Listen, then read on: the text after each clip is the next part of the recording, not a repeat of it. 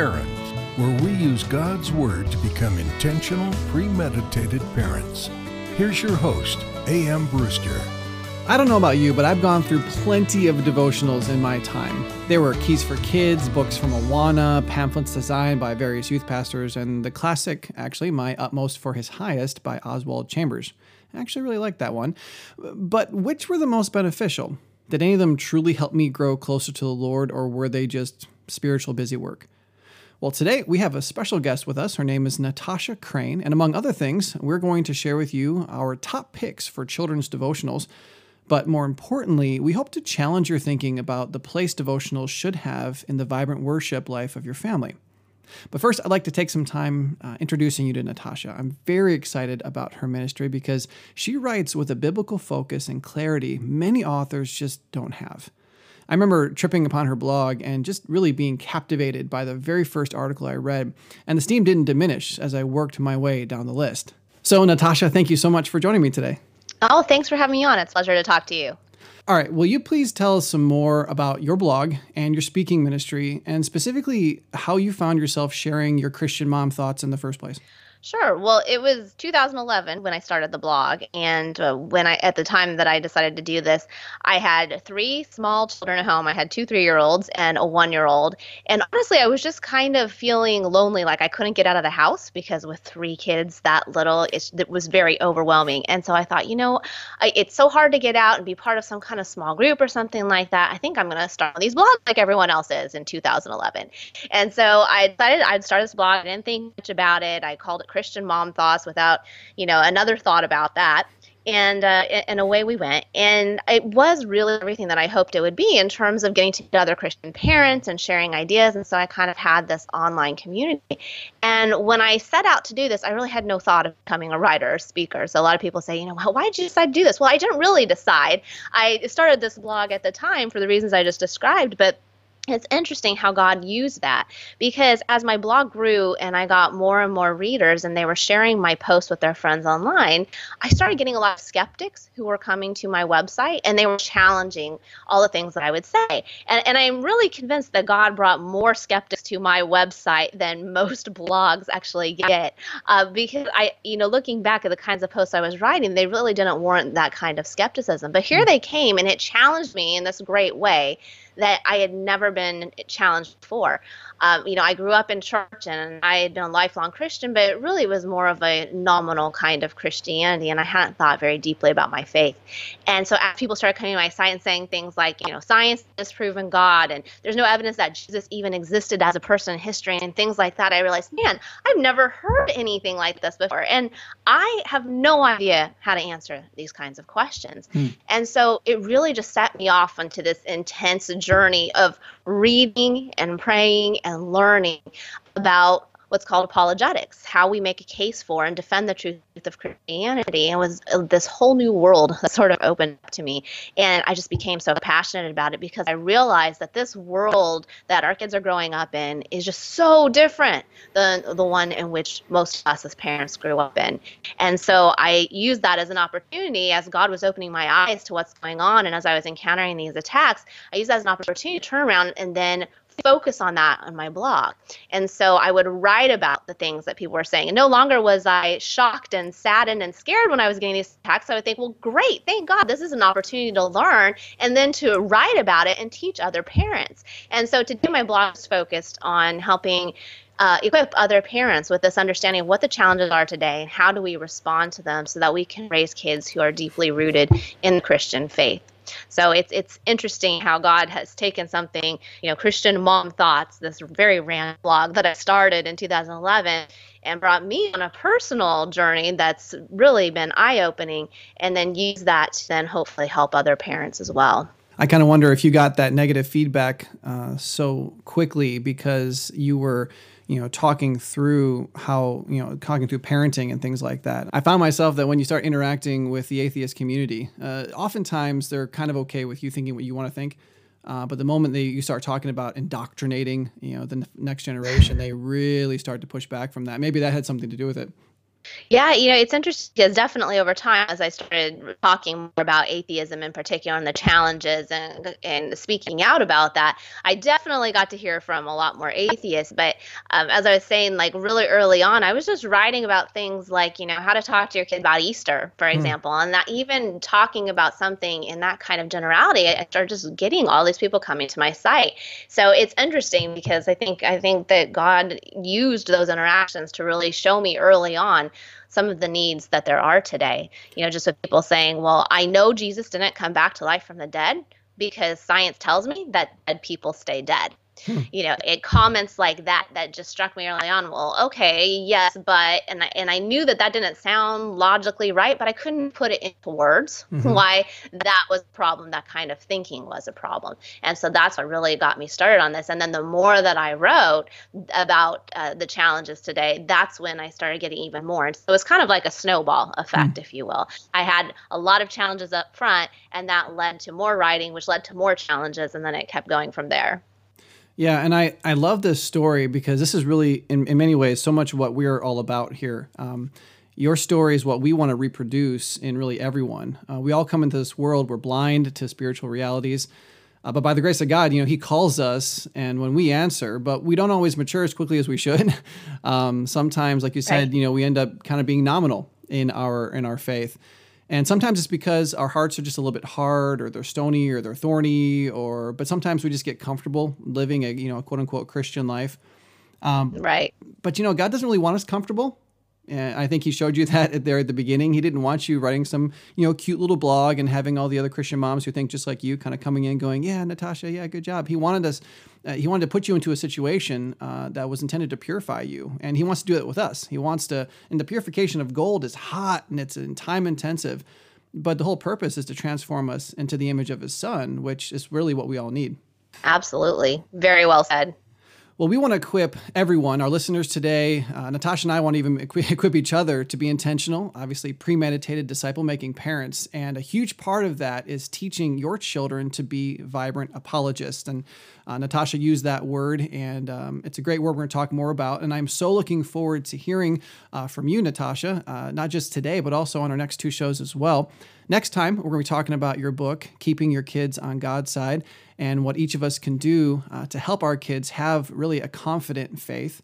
And then next week, we're going to take a full episode to answer you, the listeners, and your, your parenting questions.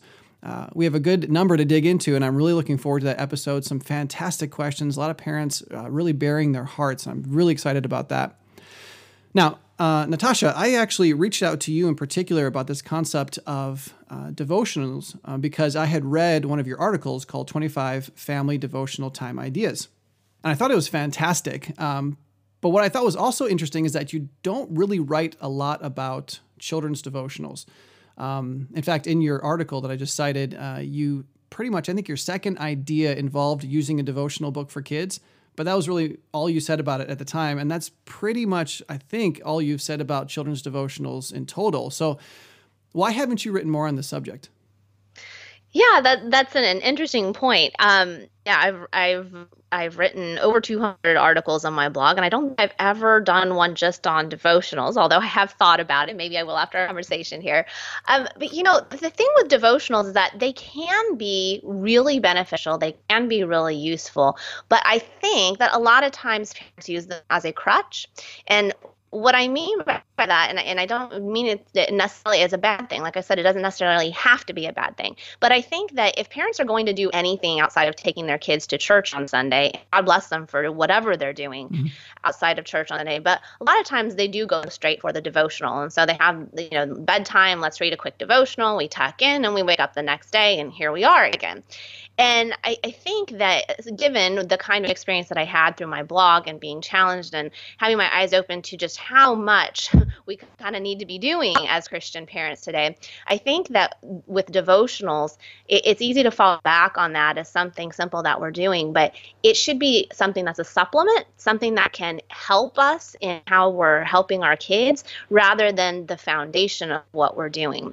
So so much of what i talk about on my blog really gets more to those foundational levels of you know how do we know that there is good evidence that god exists? And why do we need to believe that eh, eh, eh, that all religions cannot point to the same truth? And how do we know that jesus actually was resurrected? What historical evidence is there for that? And how do we know the bible is reliable? Just on four big questions alone there is so much to cover and so much work to do in just helping the body of Christ to understand these questions that are so important today. And most of the time, devotionals don't touch on those things so much. Now, there is a place for devotionals, and I think we're going to get into that. But just to answer your specific question of why that hasn't been my focus, is because I think there's a whole layer of groundwork that has to happen first, and then devotionals can be an additional tool on top of that. I just uh, I just want to make sure that parents don't turn to devotionals as the core thing that they're mm. doing because so many of them um, are are fairly lightweight, yeah. and I'm sure that you've encountered that as well.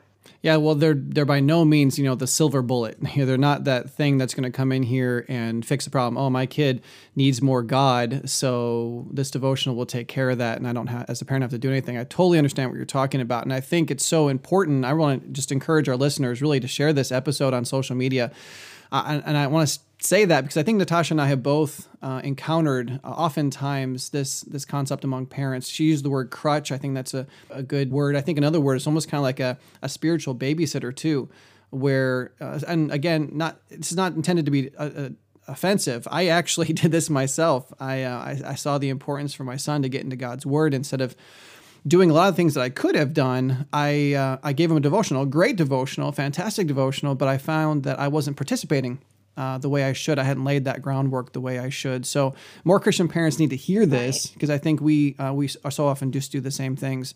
Not only that, but we personally in our devotions, you know, we read our daily bread with our three points and a poem and believe that we're more like Christ because of it.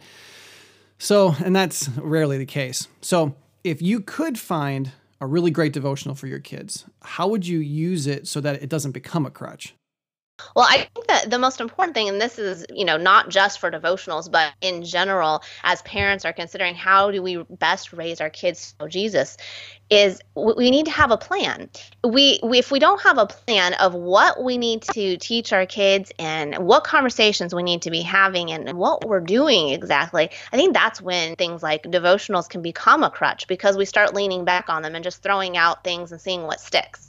And throwing stuff out and seeing what sticks is not going to do our kids a great service. We have to have something that we can be intentional about and say, okay, this is what I want to be working with my kids on right now. You know, I want to be talking to them specifically about what does it mean that God is love, just as one example.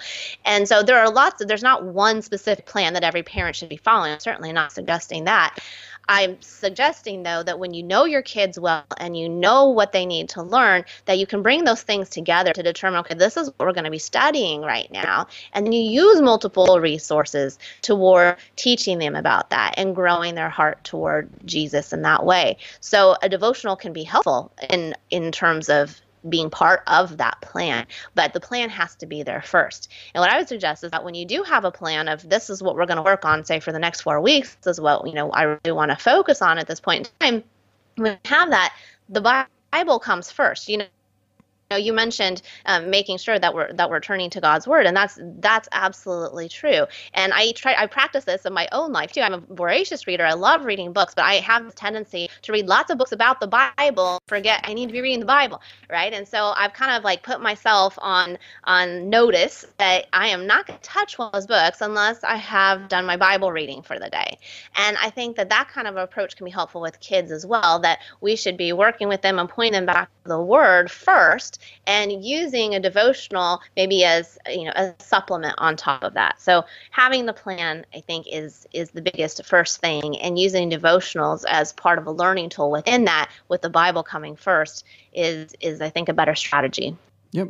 And I think that goes for so much. You can't just uh, point your kids to the kitchen and say, "Hey, there's a refrigerator in there, refrigerator in there with food. You know, go be healthy." Right. You know, you have to you have to guide them through that process. You have to have a plan. You have to have goals for what you want to accomplish. That's awesome. Now, a minute ago, I asked if you could find a real great devotional for your kids. What constitutes a real great devotional for your kids? I mean, in your mind, you know, you've used the word, you know, a lot of fluff, and I agree with you. There's a lot of lightweight, fluffy type of devotional type things out there.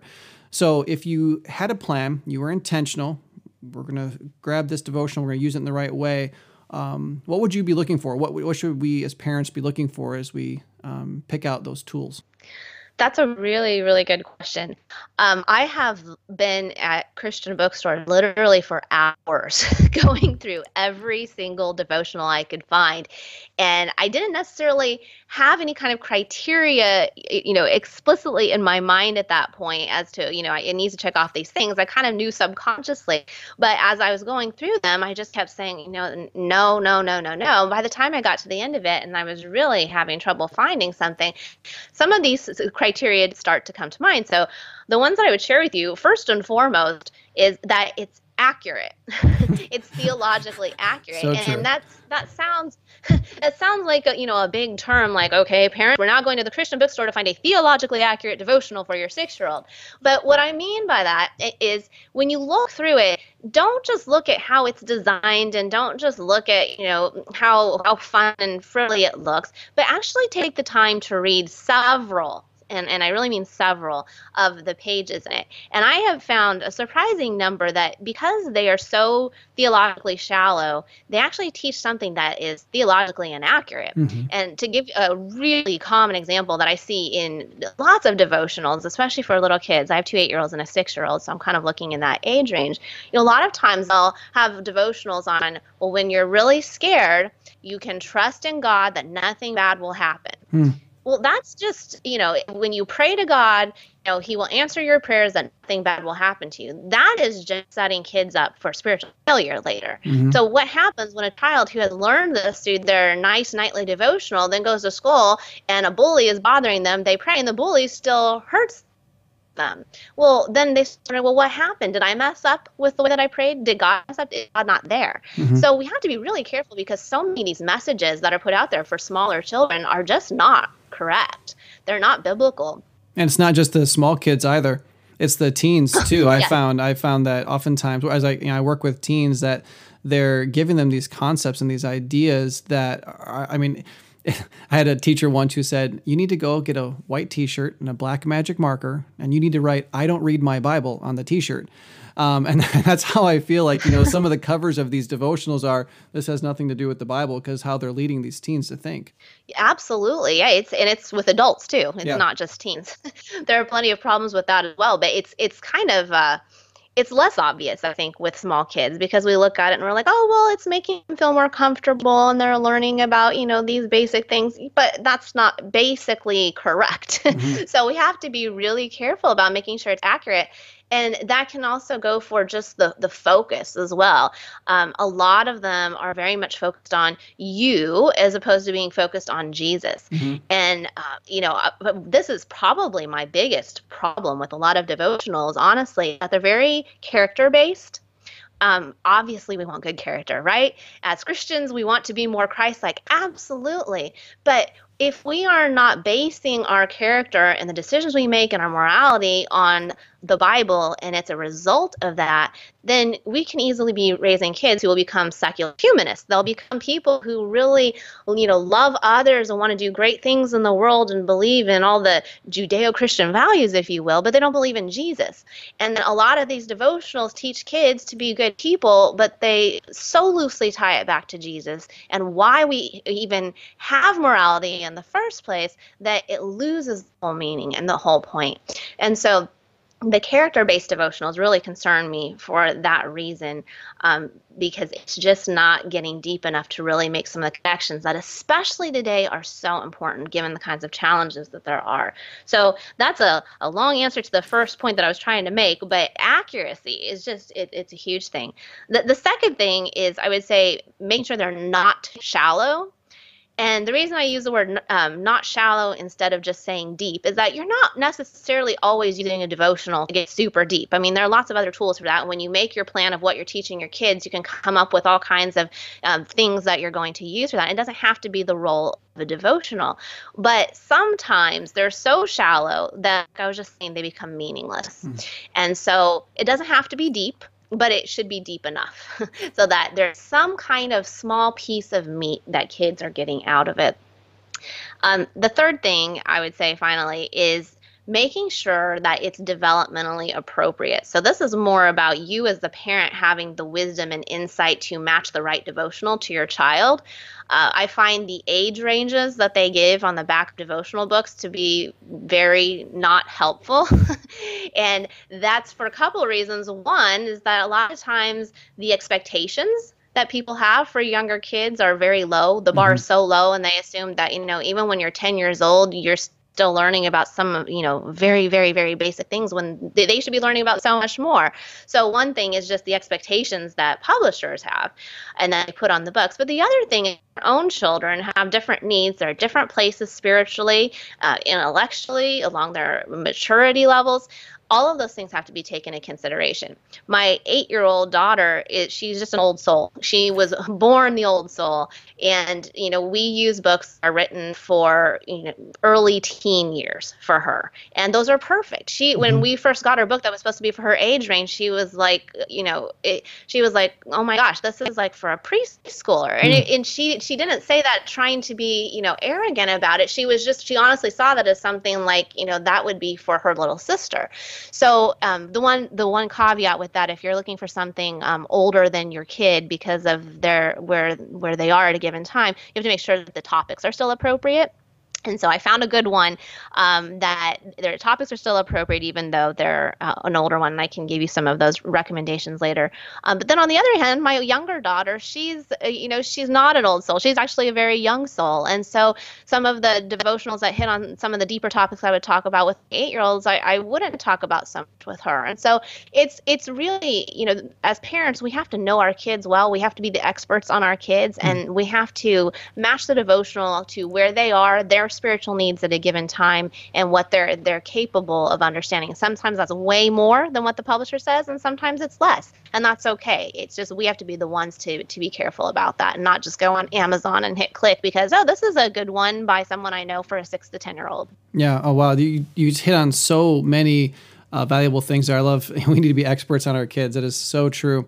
And you know, you talked about accuracy. I think I think it's important to say here too that oftentimes inaccurate uh, devotionals and, and, and books and so on and so forth don't always happen because someone's maliciously trying to lead our kids astray. I think it was the uh, creator of, right. of um, VeggieTales who later in, in, his life said, "Man, you know, I just realized I've been I've been teaching kids to be very moral uh, without teaching them why." And he had that re- revelation because he was growing and maturing, and he realized that man, he's, he produced all of these videos that really weren't pointing kids toward Jesus the way they should. So, uh, it's wow, it's just super important. So, so I guess the question is, have you ever found any devotionals that fit those criteria? Well, yeah, and and like I said, you know, this will this will vary by parent. I can definitely share with you some of the ones that that we have used. Um, in, in the six to ten, and I think you'll probably put this up on your site afterwards, so it's uh, so for people to you know link to, right? Mm-hmm. So, I'll, um, in the elementary range. Uh, in, broadly speaking, Max Lucado's devotional "Grace for the Moment" is one that I have liked, and my son has used that one. It's it's a good one in terms of it can be for boys or girls, and they're just small pieces of meat, but they are accurate mm-hmm. and they're not shallow. And so I, I really appreciate that about that particular one. Um, uh, one that I found recently that I'm using with my younger daughter, my six-year-old daughter, who I said is the younger soul, is called "Hope for Each Day." And it's a Billy Graham, and uh, and I like it because it's not shallow again, but it's something that can be. It's just enough meat for a young child uh, to to get their head around, um, but it's not it, it's not too much, and they're and they're short, and so she really enjoys reading that, um, and even for a young reader, it's something that they that they can um, latch onto. For more of the tween age group, uh, the Case for Christ for Kids 90 Day Devotional. Of course, I love apologetics, and so I really appreciate that this is an unusual find that it's an apologetics based devotional, 90 day devotional. And so my older son, he he's really enjoying that. Um, the one the one devotional that I mentioned for my eight year old daughter, who's the old soul, that um, she's doing a tween one, but that it doesn't go into a lot of the topics that sometimes you might get into there. It's called the one year everyday devotionals. Hmm.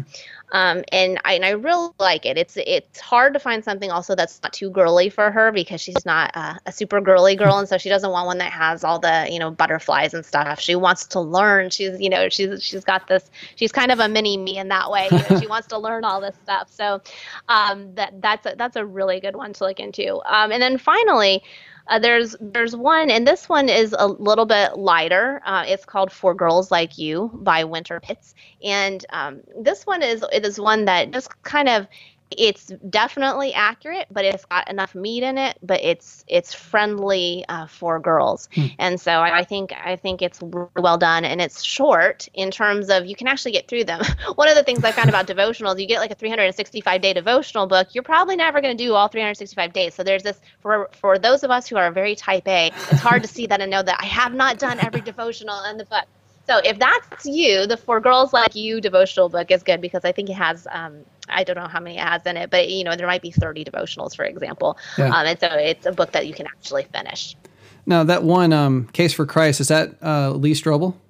Right. So he he has all the books: the Case for Faith, the Case for Christ, the Case for Hope, mm-hmm. Case for Grace. There are many Case fours, and so he also has the kids version of several of those books. And this one, the Case for Christ for Kids, he turned into an actual devotional kind of book. So it's kind of 90 day snippets that kids can get into and, and kind of get exposed to apologetics that way. And it might be interesting. I, I, I asked that because um, there's that new movie either coming out or it has come out um, where they did a um, basically a story on Lee Strobel's life and his coming to Christ. Right. So that might be interesting to kind of dovetail those. You know, watch the video or or, or you know, vice versa, and then go through that. I'm not familiar with all of those books, but I am familiar with many of the authors, and um, I look forward to checking those out. Uh, my daughter is seven, and she's very much the young soul uh, in our family, whereas my son, who's 10, is very much the old soul and uh, I, am looking forward to finding something that's really good for them. Uh, my son, uh, the boys, and also the boys who live in my home, you know, we spend a lot of time working through devotionals, and I have, I have a couple uh, suggestions I like to make too. Um, at some point down the line, I want to introduce all of my listeners to the Wilds Christian Camp and Conference Center. Uh, for now, though, I'll just tell you that they are my favorite Christian camp in the world. They're in North Carolina, and uh, they run an amazing Christ honoring camp programs all year long for children and families and adults. And they also publish music and curriculum and you know all the things that uh, amazing camps should be doing. Um, but they publish children's devotionals as well. Uh, I highly recommend that you hmm. check out the uh, junior age books that are written by Matt Herbster. He has two in particular that uh, I've gone through with my son. One on the life of Joseph, and one on the life of Daniel. And then uh, there's a whole slew of devotionals uh, written by Rand Hummel. And the reason I like Rand's stuff in particular is he does well what so many other devotionals struggle to do, I think, and that's good application. You know, it's nice to say love God. Uh, it's better to say love God than define what that means.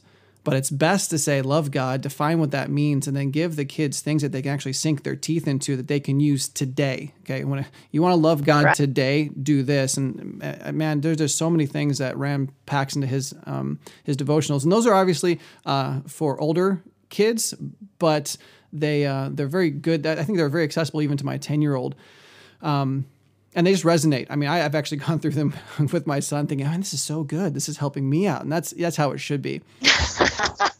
but my that's awesome. My favorite devotional program of all time. I don't know if you've heard of it before. It's written by Marty Collier, and it's called "What Do I Know About My God." Are you familiar with that? No. I want to do a whole episode on it later. Uh, it is so powerful. Uh, now, it is clearly written for women, the book itself. But the book itself is not the devotional.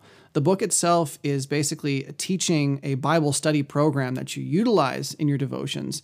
And I use it every year with the teenage boys in my home. We're going through it right now. Uh, we start to get them from, you know, feeding them the word to teaching them how to self feed.